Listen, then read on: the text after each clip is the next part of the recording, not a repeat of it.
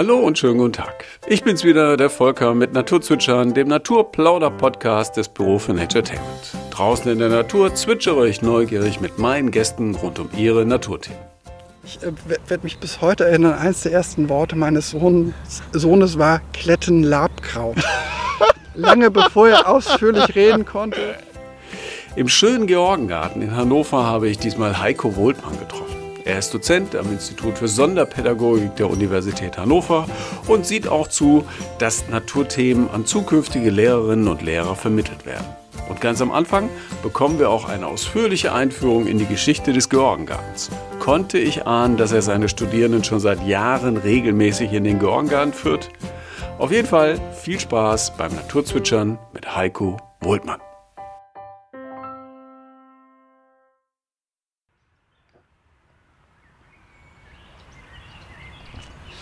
Hallo Heiko. Hallo. Herzlich willkommen bei Naturzwitschern. Ja, vielen Dank, dass du mich eingeladen hast. Ja, sehr gerne. Und äh, vor allen Dingen haben wir uns ja heute einen richtig schönen Ort ausgesucht. Mhm. Ne? Wo sind wir heute hier?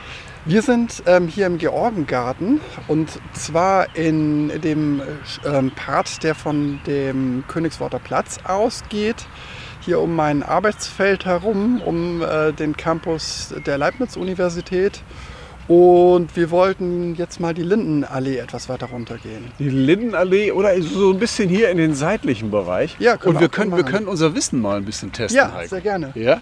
Ähm, also wenn man jetzt schon hier im Georgengarten ist, was, äh, was meinst du denn äh, oder was weißt du denn alles über den Georgengarten? Oh, da muss ich ausholen. also, ausholen ist gut, weil das hört sich danach an, als wenn da ganz viel kommt gleich. Ja, es kommt sehr viel, wahrscheinlich mit sehr durcheinandergebrachten äh, Daten. Also man muss dazu sagen, ich äh, mache jedes Jahr ähm, im Oktober eine Stadtführung hier rund um den Campus der Hauptuni. Ähm, auch durch den Georgengarten und die Herrenhäuser Gärten insgesamt. Ähm, sehr viel, also natürlich unter der Prämisse dann eher der Geschichte, weil es eher darum geht, was ist das eigentlich hier für ein Ort, ja. an dem wir uns bewegen, weil wir halt viele Studierende haben, die nicht aus Hannover kommen. Ja, ja.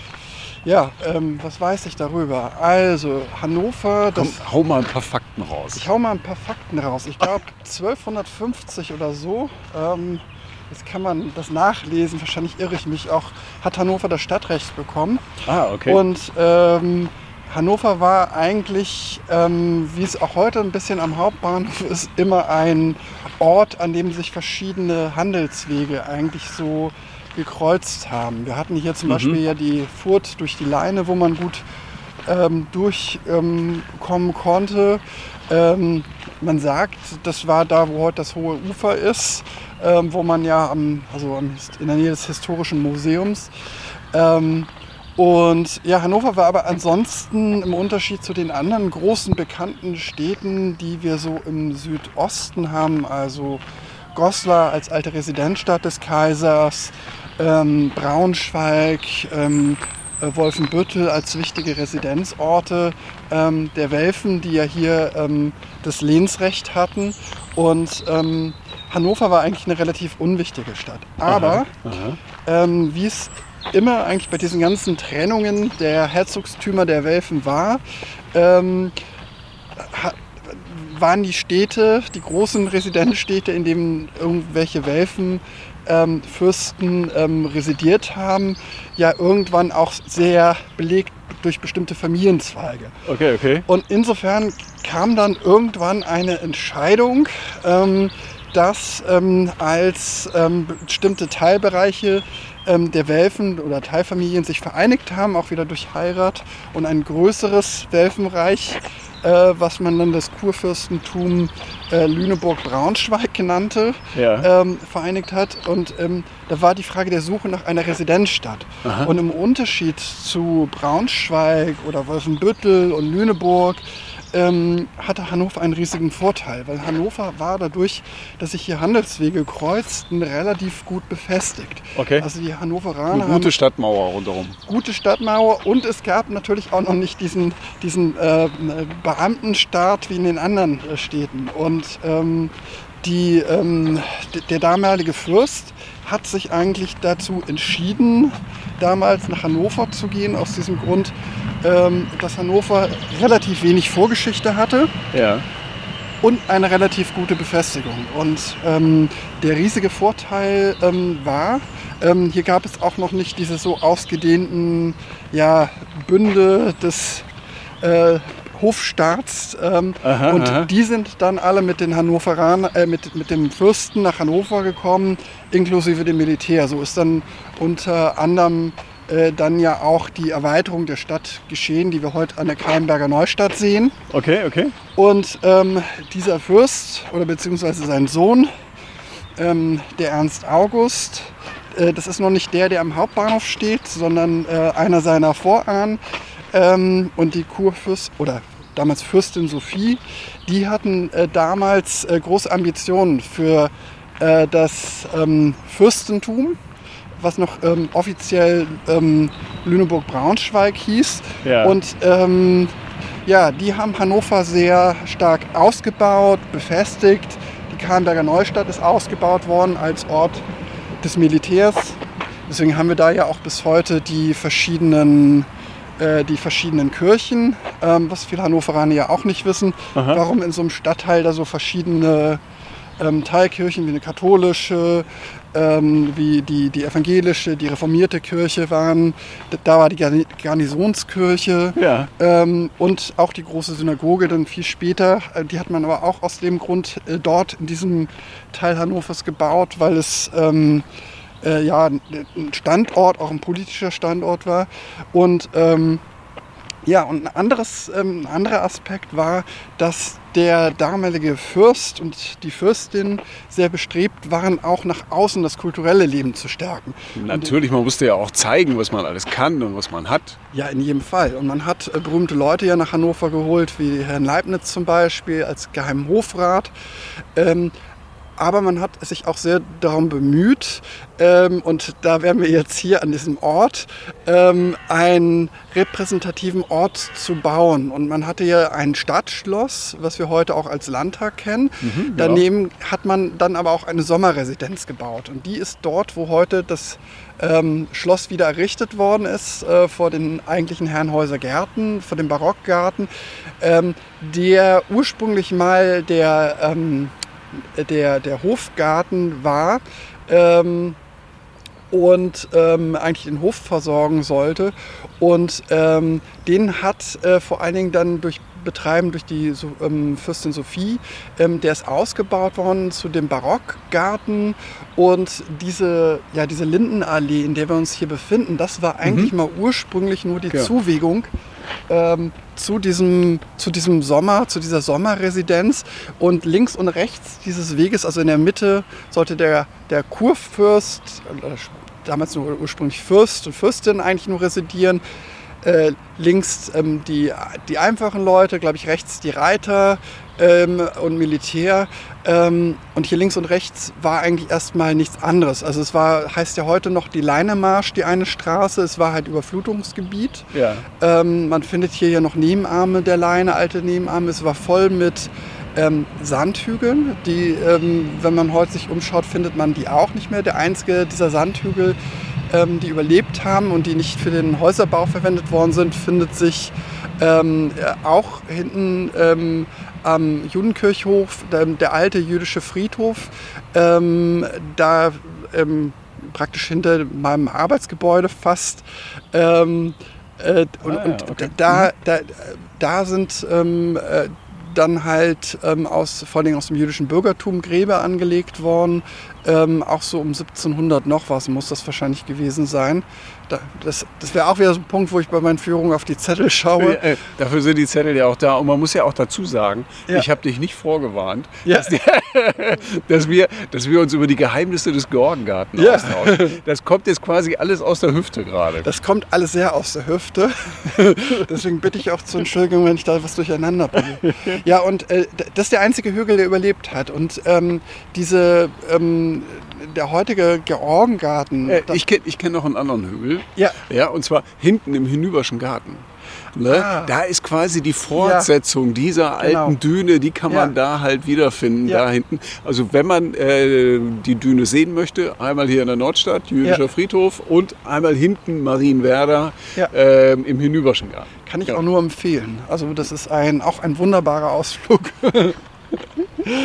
Genau. ja, So, genau. und du äh, hast jetzt eben voller Ernst behauptet, dass diese lange Lindenallee hier vorne mit 2000 Kaiserlinden nur dafür gebaut worden ist, damit die Kutsche des Königs, nee, des Königs oder der, des Kurfürsten, des Kurfürsten und der Kurfürstin halt hindurch äh, fahren konnte, um dann zur Sommerresidenz in Herrenhausen zu kommen. Genau. Ja. Ja, also sozusagen, ähm, wenn man sich fragt, äh, wa- warum man so viel Geld ausgeben kann dazu, kann man sagen, ja, man, ähm, der, der Fürst, der dann, und das hatte ich ja auch schon angesprochen, wurde irgendwann Kurfürst. Diese Kurwürde hat es dem Hause Hannover ja erlaubt, den, ähm, den Kaiser mitzuwählen. Also es, ähm, diese Kurwürde waren, glaube ich, zwölf äh, Herrscherhäuser in Deutschland oder im deutschen Heiligen Römischen Reich, deutschen Nationen, die das Recht hatten, den Kaiser mitzuwählen.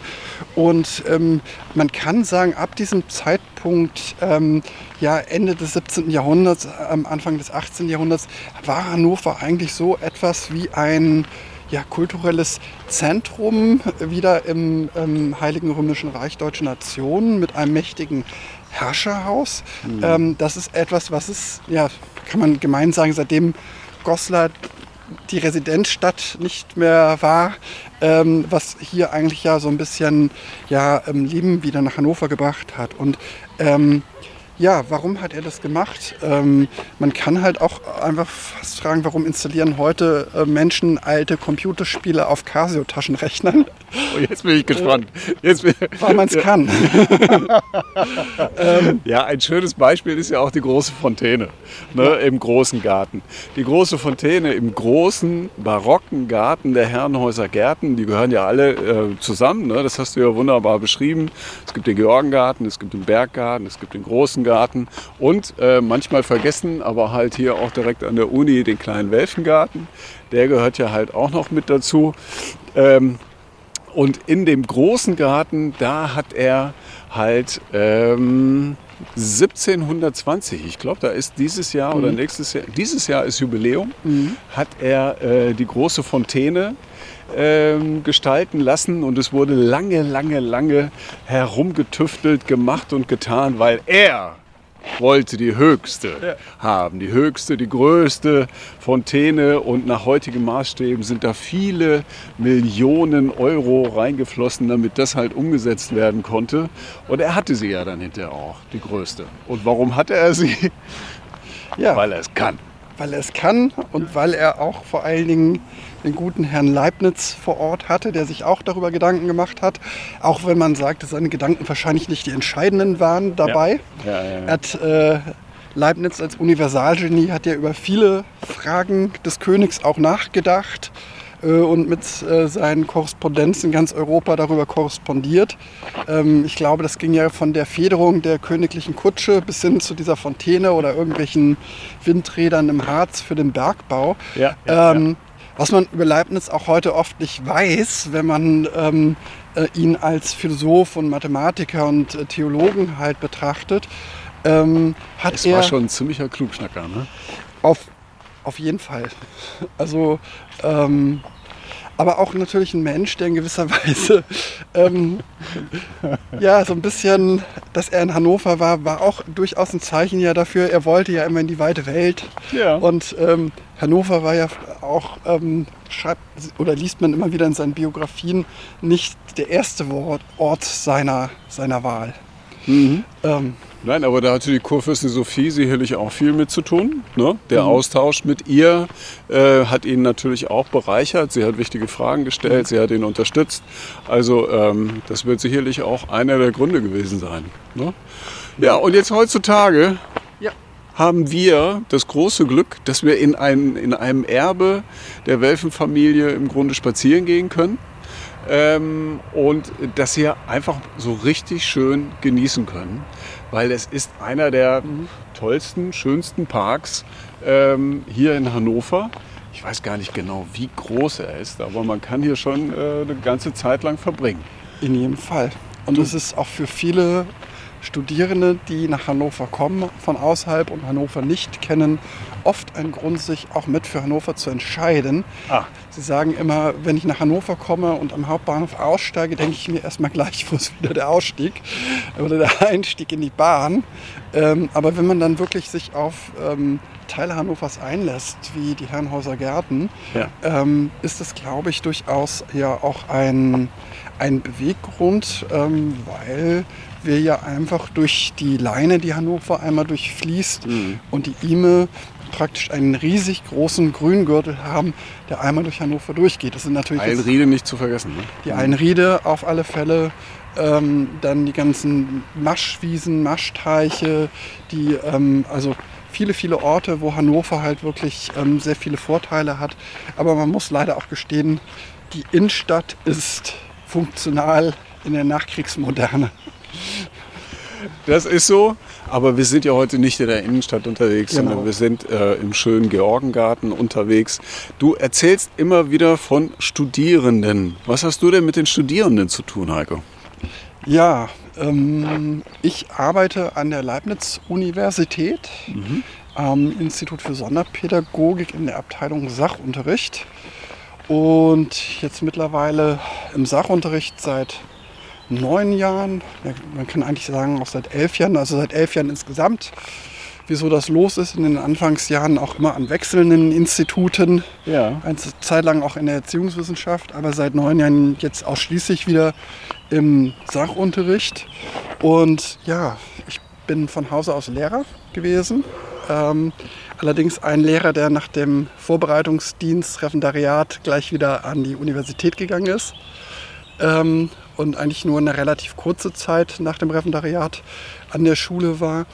Ähm, und ja, was habe ich also zu tun in, insofern, als dass ich halt in der Lehre ganz stark ja ähm, auf einer ähm, Stelle mit so einem genannten hohen Lehrdebutat und, und Verwaltungsaufgaben für Lehre halt ähm, auch äh, sitze und insofern ja auch ähm, eine starke Interaktion mit Studierenden habe.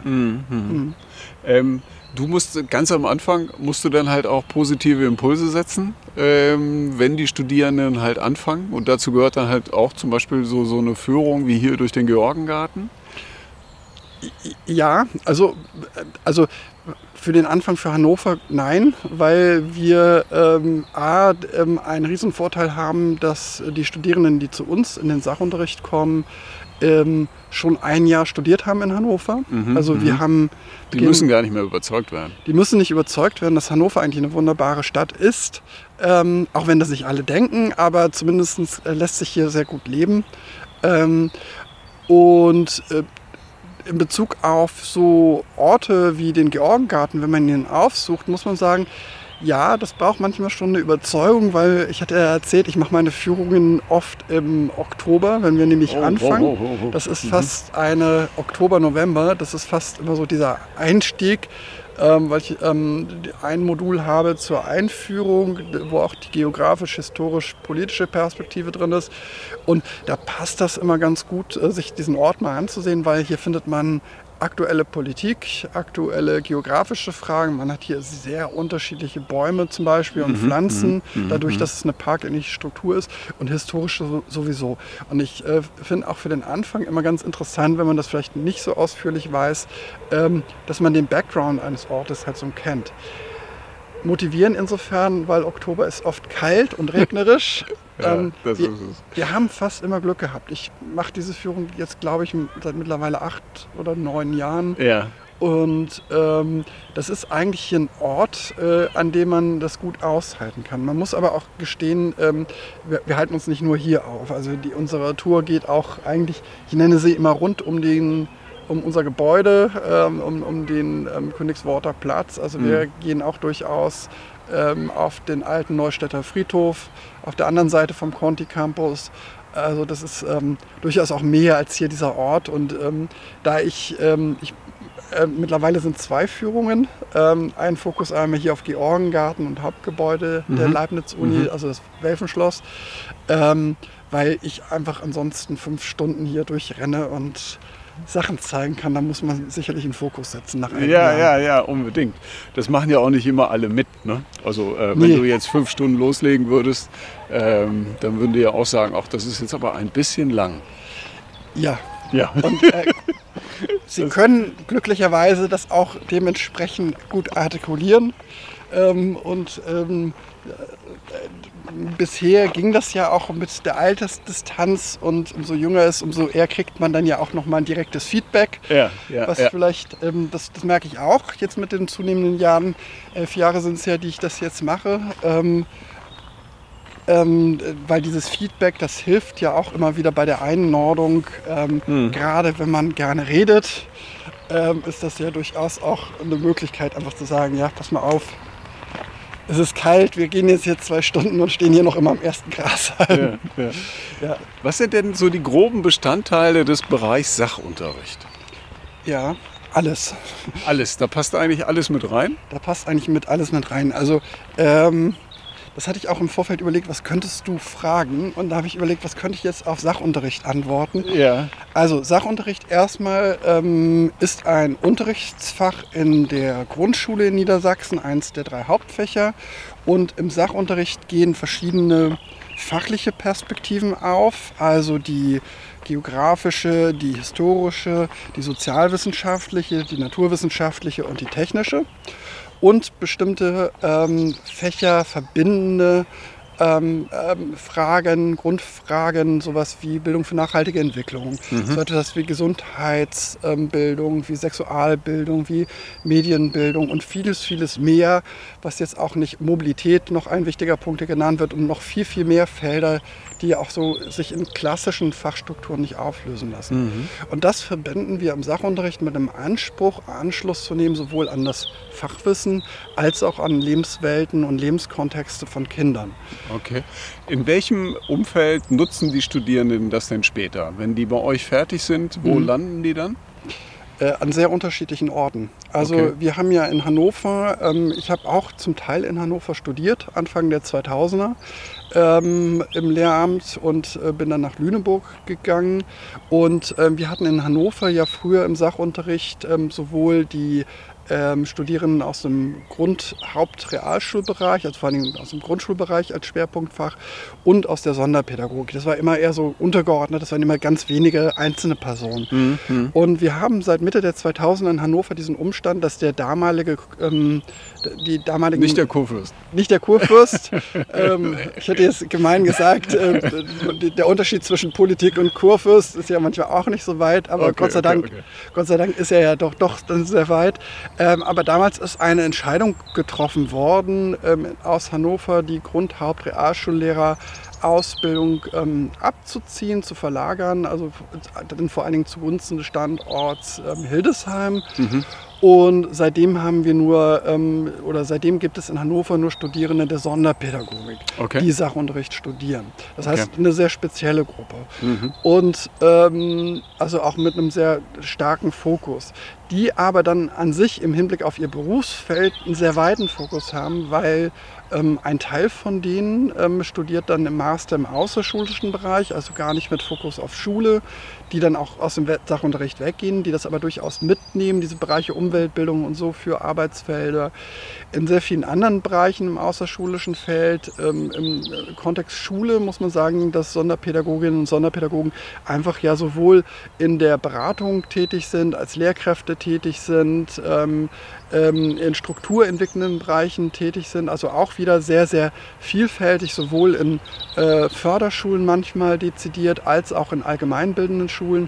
Ähm, das, man kann eigentlich sagen, dass unsere Studierenden, wenn sie dann sich im Master für die schulische Option entscheiden, ähm, von Klasse 1 bis 13 eigentlich in jeder Schulform zu finden sind. Okay. Und deswegen ist uns das auch so wichtig, dass wir natürlich, ähm, wir sagen, wir sind ein Grundschul, ähm, eine Grundschuldidaktik, das kann man auch gar nicht leugnen, mhm. aber natürlich mit einer ganz starken Verbindung auch in Sekundar 1 Didaktiken und Sekundar 2.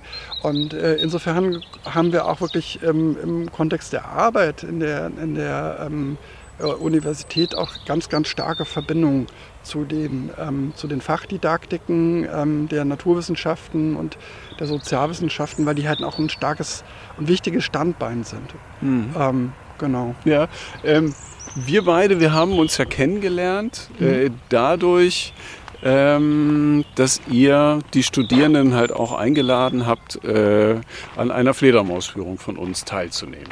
Ja. Ne? Also das war, das war euch wichtig, dass dieser äh, Gang gemeinsam mit uns, also mit den äh, einrahmenden Informationen, ähm, dass dieser Gang in den Wald abends äh, getan wird, um das alles einfach mal selber äh, zu erfahren und um auch vielleicht später mal selber mit Kindern äh, die Fledermäuse zu erleben oder den abendlichen Wald zu erleben. Mhm. Also dieser, dieser, dieser Fokus Natur und Naturerleben, ähm, ist der selbstverständlich im Sachunterricht oder ist das schon etwas, wo ihr ganz besonders darauf achtet? Ähm, nee, ich würde auch nicht mal sagen, dass, dass wir da besonders explizit drauf achten, sondern es ist halt einfach ein, ein, ein wichtiges Grundelement ähm, mhm. ähm, des Sachunterrichts, wie viele, viele andere auch.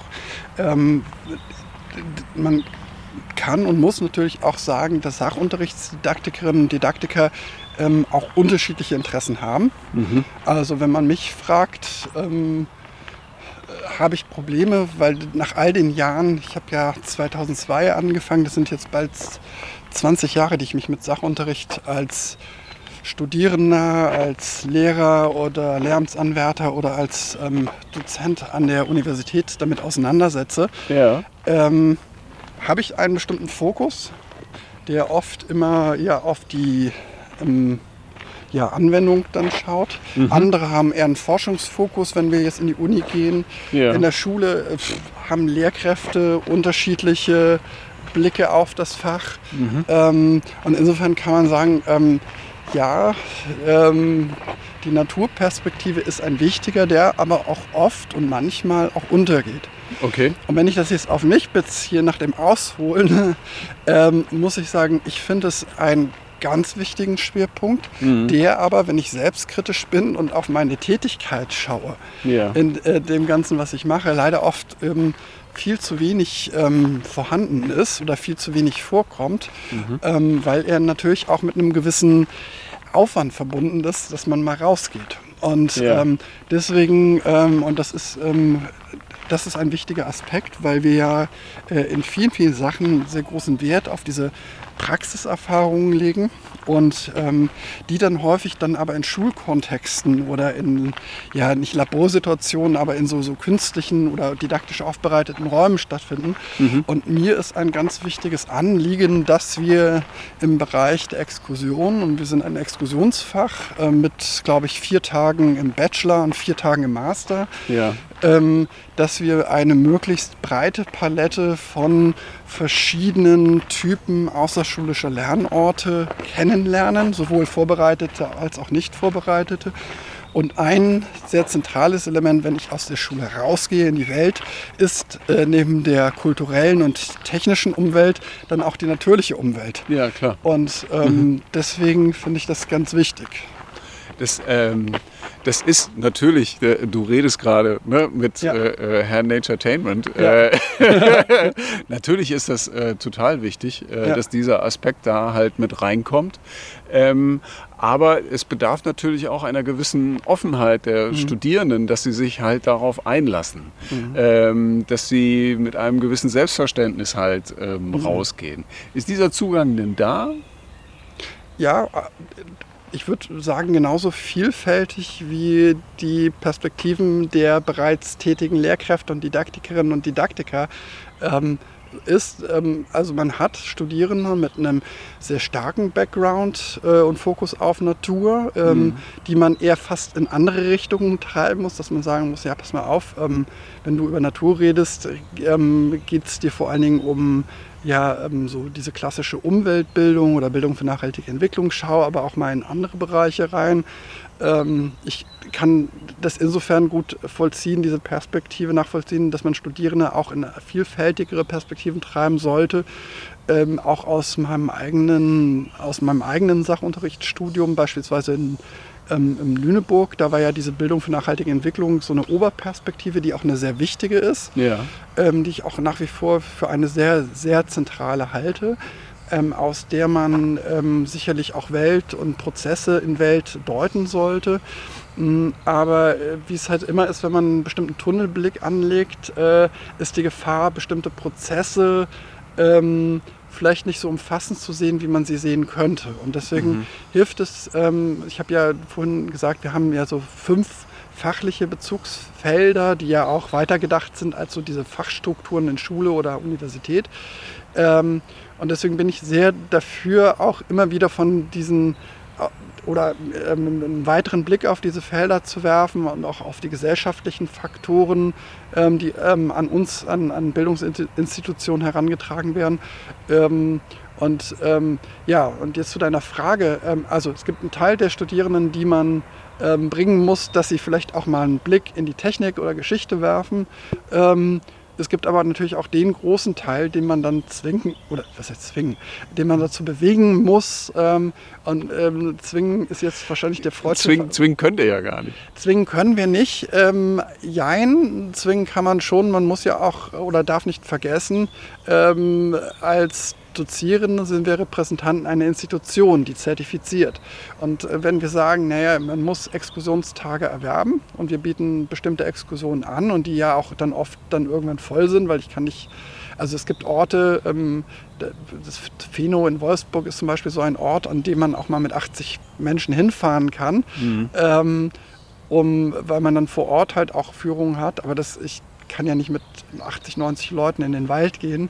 Ähm, und insofern ist es schon ein Zwing, weil so eine deduktive ähm, Motivation in Form von Zertifizierung. Was heißt, was heißt deduktiv? Äh, von außen herangetragen, also okay. von, von mhm. mir an die Studierenden herangetragene Motivation, nämlich diese Unterschrift zu bekommen an dem Schein, um so einen Exkursionstag zu machen, bringt sicherlich die oder den einen oder anderen auch mal an Orte, an die sie sich sonst nicht bewegt hätte. Okay. Ähm, ja. So, ähm, also es werden schon Einflüsse, es werden schon Impulse mitgenommen. Ja. Durch, durch eure Arbeit, durch eure Besuche der, der, der außerschulischen äh, Lernorte. Ja. Ne, da sind die anderen Sachkundebereiche sind mit dabei, aber dann, natürlich die Natur ähm, ist auch mit dabei. Ähm, was meinst du denn? Ist den Studierenden dann hinterher klar, wie wertvoll äh, diese Naturimpulse halt auch für die Kinder sind? Also, dass sie das quasi mitnehmen? Ähm, ich hoffe. Ähm, ich greife mal auf, was du gerade gesagt hast, Sachkunde. Wir sagen ah. mal, wir sind Sachunterricht und keine Kunde. Ja, okay. Die Kunde von dem Unterricht unterscheidet vielleicht an dem Punkt, dass eine Kunde unterweisen möchte. Mhm. Vor einem, ja, vor einem Wissens Gefüge von, was ich auswendig lernen soll oder, lernen soll.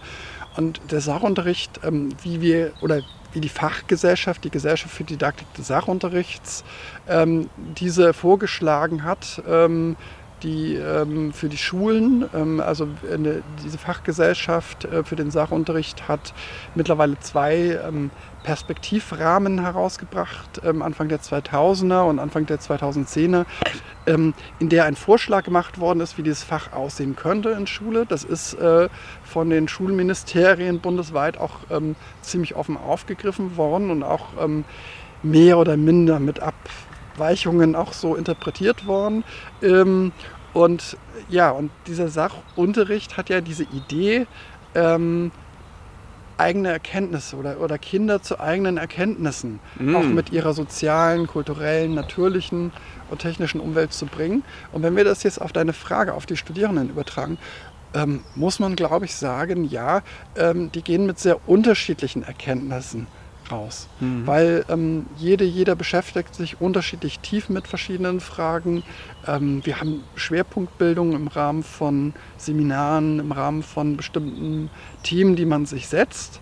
Ähm, und die Frage der, der Umweltpädagogik und nachhaltigen Entwicklung ist sicherlich auch eine Frage davon. Ähm, was sie dann mitnehmen, ist äh, durchaus unterschiedlich. So. Ähm, die, Natürlich, klar. Die, die ich Ja. immer wieder mal dann treffe nach Jahren, die dann Lehrkräfte geworden sind, ähm, bei denen äh, ist das spannend, was sie erzählen, was sie gut fanden oder wo sie, ähm, oder wenn man sie so ähm, man, wir- nach elf Die Jahren Fledermaustour war klasse. ja, die, äh, die, diese Fledermaustour zum Beispiel, ähm, da, da wirst du nach Jahren immer wieder noch zum Beispiel drauf angesprochen. Ja. Weil die meisten gehen mit keiner großen Erwartung dahin. Ähm, die lesen Fledermausführungen, sind vielleicht irritiert, warum sie an den Dörrener Turm kommen sollen. Ähm, In der Stadt. In der quasi. Stadt. Ja. So, und äh, da hatten wir ja auch, als wir das das letzte Mal gemacht haben, ähm, drüber gesprochen. Ähm, die, dieser Ort der Einriede Süd, dieser dünne Streifen Richtung Marschi, ist jetzt vielleicht auch nicht der erste Ort, an den ich denken würde. Ähm, da gibt es sicherlich auch andere Bereiche in der Einriede, die vielleicht noch wilder sind oder naturverschlungener. Ähm, und dann wird man auf einmal überrascht, weil man ähm, die Stimmung abends, die hat ja sicherlich auch einen Einfluss. A und B dann das, ähm, diese vermeintlichen Flö Vögel, die man dann am Himmel sieht oder Flattertiere. diese Flattertiere dann äh, in Wirklichkeit Säugetiere sind. Und das ist, glaube ich, durchaus, und dieser Aha-Effekt, also dieses ähm, Welt oder seine Umwelt anhand von bestimmten sehr eindrucksvollen Phänomenen wahrnehmen, ähm, das ist natürlich auch etwas, was nicht nur Erwachsene, sondern auch Kinder ähm, sicherlich interessiert und bannt. Der Vorteil bei den Erwachsenen ist, wenn- ich jetzt diesen Unterschied zu den Kindern vielleicht nochmal herstelle, ist, dass die Erwachsenen vielleicht ähm, stärker dazu tendieren, ihr Vorwissen dem aufzuoktroyieren. Also sie sagen, okay, ich weiß ja alles über Fledermäuse, aber ich glaube, durch diese Irritation, dass ich in Hannover nicht oder an, an das städtische Hannover nicht an Fledermäuse denke, das hilft. Und insofern bleibt diese Führung, glaube ich, sehr in Erinnerung. Du hast das Pheno eben noch genannt Mhm. als außerschulischen Lernort. Äh, ähm, welche, welche anderen Lernorte äh, besucht ihr noch? Oh, die Liste wird lang. Ja, nein, Also- dann sucht ihr ein paar raus. Ja, also Drei, ähm, vier, fünf. Genau, drei, vier, fünf. Ähm, also wir unterscheiden erstmal grob zwischen vorbereiteten und unvorbereiteten Orten. Bei den vorbereiteten Orten, ich gehe jetzt mal von meinem aus, weil wir haben ähm, Kolleginnen und Kollegen, die andere Arbeitsschwerpunkte haben, ähm, wobei meiner jetzt auch schon sehr weit gefasst ist. Aber was ich zum Beispiel, wo ich mich wenig rantraue, ist, ist, sind so diese ästhetischen Bereiche. Ähm, da habe ich einfach weniger Fable für als für andere. Äh, da haben wir aber ähm, sehr viele, ähm, also meine Chefin, unsere Professorin ist da zum Beispiel ein, eine sehr, sehr ähm, sta stark, ähm, starke Persönlichkeit, was das angeht. Die hat in dem Bereich über ästhetische Wahrnehmung auch promoviert. Ähm, wir haben eine Kollegin, die sehr stark aus dem Bereich ähm, der ästhetischen Bildung kommt, die da äh, einfach sehr äh, gebildet ist. Und deswegen lege ich die letzten Jahre den Fokus eher auf andere Bereiche.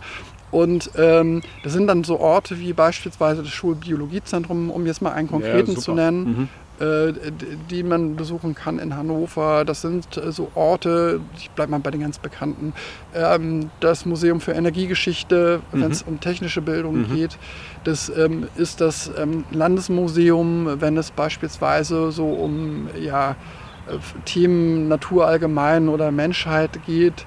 Ähm, das sind Orte wie das Historische Museum, das ist leider paar Jahre ja schließt, wenn es nämlich um Lokalgeschichte zum Beispiel geht, Ja. um nun mal so vorbereitete Orte aus Hannover zu nennen und viele, viele mehr. Also Ja, ähm, ja. so und ähm, dann ein zweiter großer Punkt sind die unvorbereiteten Orte, die ähm, allgemeine Orte wie Wald, Wiese, Gewässer sein können, Ja. an denen man verschiedene Sachen macht. Okay. Ähm, das kann Stadt sein, halt, ähm, wenn es um Stadtentdeckung geht.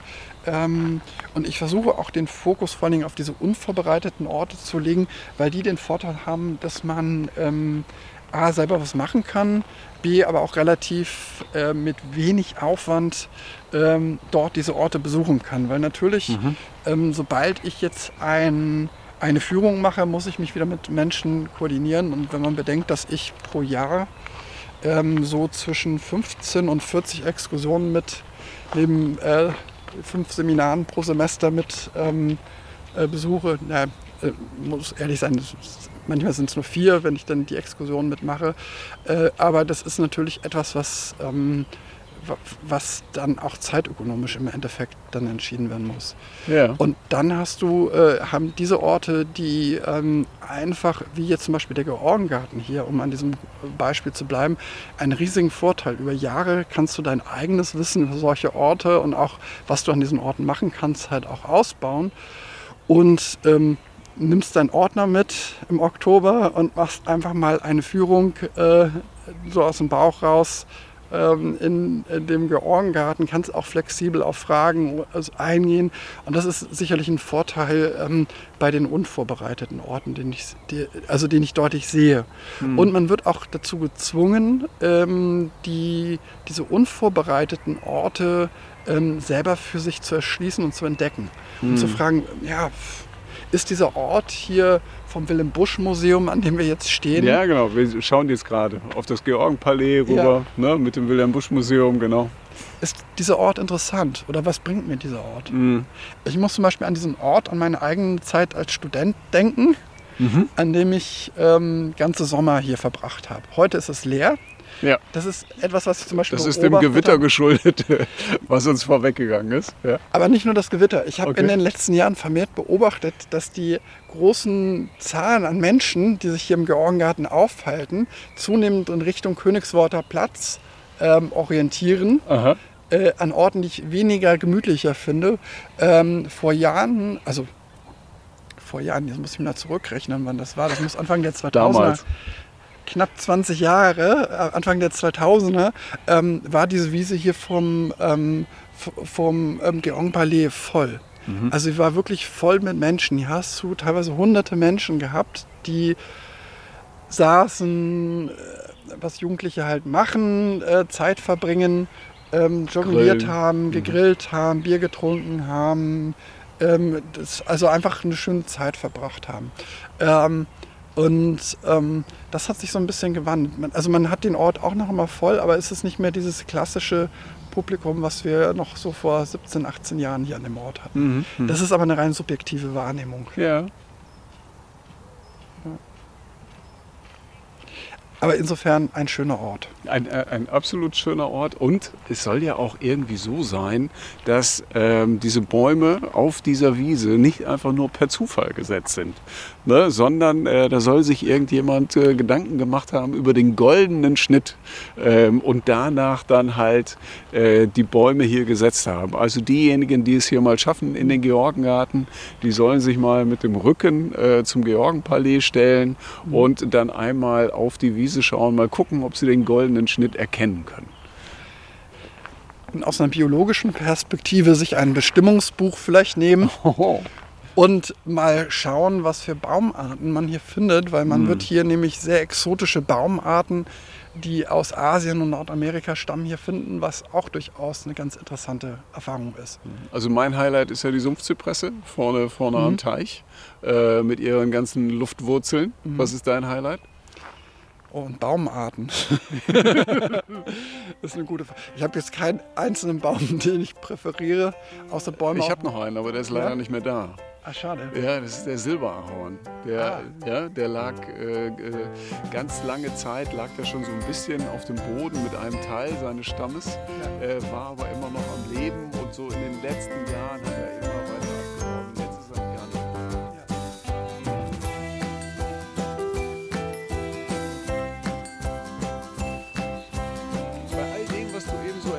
da hört man ja schon raus, dass du mit ganz viel ähm, Herzblut aber auch in diesem Naturthema drin bist. Das eine ist die Geschichte ja. ähm, und äh, dann gibt es aber halt auch dieses äh, Thema Natur. Hat dich das immer schon begleitet, also auch von Kindesbeinen an oder ging das irgendwann los? Also, ähm, ja, also das Interesse an Natur ja. Ähm, das also es ging schon mit Kindesbeinen. Ging es, es, ging mit Kindesbeinen insofern los, als dass ich äh, nach, unserem, nach unserem letzten Gespräch äh, mal in meine alten Zeugnisse geguckt habe. Man muss dazu sagen, wir beide haben ja. ganz alleine eine Fledermausführung gemacht, weil in Corona-Zeiten das ja äh, schlecht möglich war, mit einer großen Studierendengruppe ja. unterwegs zu sein. Ja. Und äh, Jetzt musst du mir kurz erläutern, was hat dich denn äh, in unserem Gespräch dazu angeregt, nochmal in deine Zeugnisse zu schauen? Ähm, äh, ja, du hast äh, die Frage gestellt, ähm, oder wir sind auf den Punkt gekommen, wie lange ich mich eigentlich dafür interessiere. Ah, okay. Und ähm, so natürlich die eigenen Erinnerungen es sind immer ganz gut an irgendwelchen Fakten zu bestätigen. Und äh, es stand wirklich in meinen alten Zeugnissen ran, dass ich ähm, sehr interessiert bin an Naturthemen. Hat meine Grundschullehrerin im Sachunterricht damals verfasst, von der ich sehr viel gehalten habe.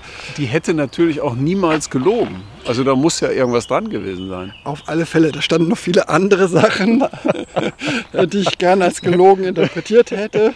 Du musst nicht alles ähm, sagen, nur das, was du möchtest. Genau, das hätte ich jetzt auch nicht gemacht. Aber jedenfalls ein sehr großes Interesse an der Natur und ähm, ja, ich hatte erzählt, ich habe ähm, äh, familiär natürlich insofern ähm, auch einen Background gehabt, dass ich als Kind mit meinen Eltern viel wandern war. Mhm. Ähm, also ich kann mich an ganze Urlaube erinnern, an denen wir in der Natur unterwegs waren. Ähm, und ich habe mich viel durch die Felder geschlagen auf meinem Heimatdorf, aus dem ich äh, ursprünglich mal ähm, herkomme und aufgewachsen bin. Wo, wo, liegt das circa? Hier auch im Großraum Hannover. Okay. Ähm, also ich bin ja, gebürtiger Hannoveraner aus dem Großraum.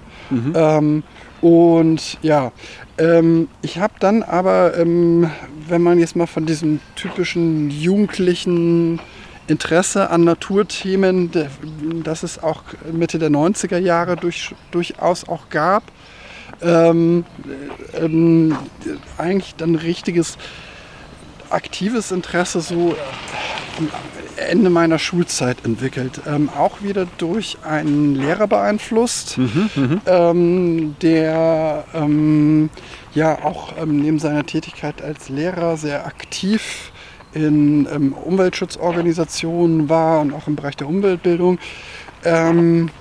Und der hat irgendwie ja so ein stilles Interesse irgendwie getriggert okay. äh, durch die Setzung von Unterrichtsthemen ja. ähm, und hat dadurch auch ja von meiner Seite aus oder auf meiner Seite dann so auch ja Kontakte mit initiiert mit, mit äh, Umweltgruppen.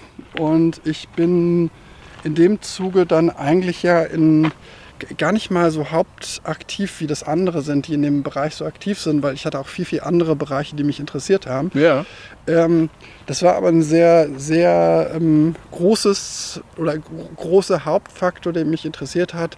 Gerade ähm, dann, ähm, das war ja auch Anfang der 2000er, was dann aufkam, diese ähm, Debatte um die damals Agenda 21 und diese mhm. Nachhaltigkeitsdebatte, mhm. mhm. die dann ja auch ähm, immer breiter wurde, dass man nämlich aus der klassischen Umweltbildung dann in diese Bildung für nachhaltige Entwicklung übergegangen ist und versucht mhm. hat, oder auch in die globale Bildung, dass man Themen einfach miteinander vernetzt hat. Und wenn ich das jetzt wieder auf, den, auf, auf mein Haupttätigkeitsfeld ähm, ziehe oder auf meine Ausbildung im professionellen Kontext, ähm, ich habe, als ich Sachunterricht angefangen habe zu studieren in Hannover, ähm, hatten wir hier einen äh, damaligen Professor, der sehr interessiert war an diesem Thema bei dem ich dann komischerweise aber nichts besucht habe, äh, mit dem ich halt immer nur ähm, äh, bei Exkursionen oder zu tun hatte. Aber natürlich waren viele seiner Mitarbeiterinnen, Mitarbeiter, ähm, hatten den Fokus auf diese Nachhaltigkeitsprozesse. Okay, dadurch, dass es ihm einfach wichtig war, war genau, da dann auch der Fokus. Genau, hm. ja, das ergibt sich in der Regel häufig, dass ja, ja. wenn, ähm, und das kann man an vielen Standorten im Sachunterricht, aber auch in vielen, vielen anderen Fächern, eigentlich überall an Universitäten beobachten, dass natürlich Professorinnen, Professoren durch ihre Arbeitsschwerpunkte und auch Forschungsschwerpunkte bestimmte Drittmittel ranziehen und dann natürlich auch bestimmte hm. Hm. Äh, Promotionen dort realisiert werden oder bestimmte Forschung Forschungsthemen. Ähm, und das war in Hannover auch. Das war im Bereich Bildung für nachhaltige Entwicklung sehr zentrales. Und äh, ich bin dann ähm, gar nicht mal aus dem Interessepunkt, sondern eher aus äh, dann privaten Gründen äh, habe ich dann zum Hauptstudium dann die Universität gewechselt, um auch mal einen anderen Standort zu erleben, aber vor allen Dingen auch, weil sich mein Lebensmittelpunkt von Hannover nach Hamburg mhm. verlagert hat. Mhm. Ähm, und ähm, da die Hamburger sehr große Vorgaben hatten, auch eine sehr andere Struktur für dieses Fach Sachunterricht, aber auch andere Fächer, ähm, und das mit äh, dem, dem ganzen Kontext irgendwie bei mir nicht gepasst hätte, ähm, habe ich mich dann nach einem anderen ähm, Studienort umgeguckt, zu dem ich pendeln konnte. Und da kam Lüneburg sehr in Frage, weil das ist sehr nah an Hamburg ähm, und war gut zu erreichen mit dem Zug. Und äh, ähm, welch ein Zufall hatte Lüneburg diesen Schwerpunkt auf Bildung für nachhaltige Entwicklung in allen Bereichen. Ähm, heute ist das ja so ein, ein, Überbau für das Studium Generale, was die ähm, mhm. konzipiert haben. Das war damals noch nicht so stark ausgeprägt, aber ähm, es war in Bezug auf Sachunterricht ein ganz interessanter Punkt, mal ähm, die verschiedenen Themen aus diesem Blickwinkel der Bildung für nachhaltige Entwicklung sich anzuschauen. Okay. Ähm, interessant, aber auch natürlich mit dieser Einschränkung, dass es natürlich einen bestimmten Fokus gesetzt hat, der diese Gefahr in sich trägt, dass du, wenn du diesen Fokus ausschließlich nimmst, bestimmte andere Bereiche vielleicht nicht so umfassend okay. dir anschaust. Ja, ja, ja. Ähm, so, das ist, äh, das ist der, äh, mein Hintergrund. Und daneben privat äh, habe ich äh, jenseits davon, dass ich im Sachunterricht arbeite, ähm, habe ich immer wieder alle paar Jahre mit verschiedensten ähm, ähm, NGOs zu tun gehabt, ja, ähm, gar ja. nicht als wichtiger Mensch, äh, stellenweise auch äh, mal in Vorständen ähm, von Vereinen oder so. Ähm, aber ähm, ja, es, es war halt irgendwie immer ein wichtiger Bereich, der irgendwie in meinem Leben mitlief. Ähm, ja, und ganz profan daneben auch einfach das Interesse, mich in der Natur zu bewegen, weil ähm, das wirst du ja eh nicht sehen und interpretieren, wenn man so tagtäglich in der Stadt arbeitet, was ich glaube ich immer gemacht habe. Ähm, ist das wirklich ähm, eine Befreiung, wenn man dann einfach mal ins Grüne geht mhm. und keine Autogeräusche hört. Absolut. Ja, ja, ja. Das ist ähm, insofern, ähm, ja, und in, bei uns äh, in unserem Arbeitsschwerpunkt ist es insofern, ähm, weil ich relativ früh, als ich in Hannover an der Leibniz-Universität im Sachunterricht angefangen habe, ähm, einfach diesen Bereich der Exkursion so interessant fand, weil man sehr unterschiedliche Sachen und Orte sich einfallen lassen konnte und weil auch ähm, die, die Kolleginnen und Kollegen da einfach andere Arbeitsschwerpunkte auch ähm, für sich fokussiert haben, ähm, habe ich mir da irgendwie diese Nische der außerschulischen Lernorte oder der, dieser, dieser Umweltthemen für mich auch so ein bisschen zumindest ähm, ja, gegriffen. Ähm, ja, aber gar nicht mal ausschließlich, weil ähm, ich, wie gesagt, äh, viel, viel weniger äh, solche Orte und Führungen mache, als ich eigentlich machen möchte. Ja. Was auch einfach daran liegt, dass ich mit dem Hintergrund, den ich vorhin geschildert habe, als ähm, schwerpunktmäßiger Student im Bereich ähm, Geschichte ähm, natürlich auch äh, dann auf sehr viel Vorwissen aus meinem Bio-Leistungskurs in der Schule zurückgreifen musste. Ähm, und ich habe mir oft schon wirklich gewünscht, äh, dann äh, mehr ja, im Bereich der Botanik oder Zoologie viel mehr ähm, auch, auch elementares Wissen ähm, erworben zu haben. Und ähm, das sind so Punkte, die ich beispielsweise privat in den letzten Jahren auch verstärkt dann wirklich ähm, versuche mir anzueignen. Das man einfach auf Vogelgeräusche achtet, Blätter bestimmt, ähm, einfach Pflanzen kennt, Kräuter kennt, wenn man so auf so einer Wiese ist, dass man vielleicht zwei, drei Pflanzen äh, bestimmen kann. Warum? Ähm, einfach aus dem Grund, weil es A mich interessiert, B aber auch, ich denke, ein ganz wichtige, ja, ein wichtiger Background ist, den Lehrkräfte mitbringen können, ähm, weil ich sehe das an meinen eigenen Kindern, wie begeisterungsfähig die für Umweltthemen sind. Ähm, ja, wenn du Geschichten erzählen kannst wenn ne? du Geschichten erzählen genau. kannst. So, ich äh, werde mich bis heute erinnern, eines der ersten Worte meines Sohn, Sohnes war Klettenlabkraut. Lange bevor er ausführlich reden konnte. Ähm, der konnte auch. Ähm, Wie habt ihr das denn hinbekommen? Wie hat denn dieses Kind dieses Wort so aufgenommen? Das war der reine Verdienst meiner Frau, wenn die das hört. Kann sie das hoffentlich auch so sehen ähm, die wirklich sehr, sehr viel Zeit und ähm, auch Blick auf den Garten und auf anderes ähm, und auch, auch immer wieder diese Sensibilität. Das ist übrigens auch etwas, wo ich selbstkritisch als Lehrer, der hier potenziell auch mit zweiten Staatsexamen bin, formal zumindest, sagen muss, ähm, wo, dass ich im Unterschied zu Lehrkräften, also zu, zu Kolleginnen und Kollegen aus der Schule sehe, ähm, was mir so ein bisschen fehlt, weil ich immer in diesen Modus des Dozieren verfalle, mhm. was äh, auch nicht immer eine Stärke ist. Das äh, kann auch ähm, durchaus ein sehr, sehr großer Nachteil sein, dass man nämlich ähm, elementare phänomenologische Erfahrungen, die Menschen machen können an Orten, mhm. durchaus ein bisschen zu zementiert, indem man sagt, na, hör mal, hörst du die Amsel? Hörst du die Amsel? Da, siehst du da hinten die Drossel?